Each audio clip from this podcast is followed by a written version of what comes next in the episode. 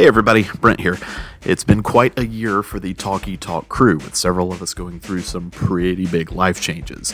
So, as a result, Talkie Talk has slowed down its production. But I wanted to let you know that the media by us is not yet finished trying to fill that podcast sized hole in your earbuds. In fact, I'm excited to announce our new spin off podcast series, which you may have already guessed, seeing as how you clicked on this episode. It's called Here Are the Nominees. In this series, we will randomly select an Oscar nominated film, of which there have been, by my count, 4,925. So we have quite a pool. We will revisit the movie, review it, discuss its Academy Award candidacy, and anything else that basically comes to mind. The only qualification is having a nomination in a competitive category. That means we'll be watching a lot of really great movies like Casablanca, Star Wars, Mad Max Fury Road, etc.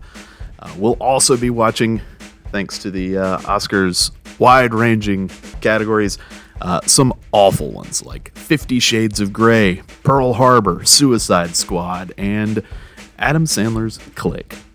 We'll always announce the next entry, homework style, so you can catch it at the same time we do. And because we're too cheap to rent these movies, these will all be movies that are found on major streaming services that we already subscribe to, like Netflix, Hulu, Prime, HBO Max, etc., Disney Plus, you know.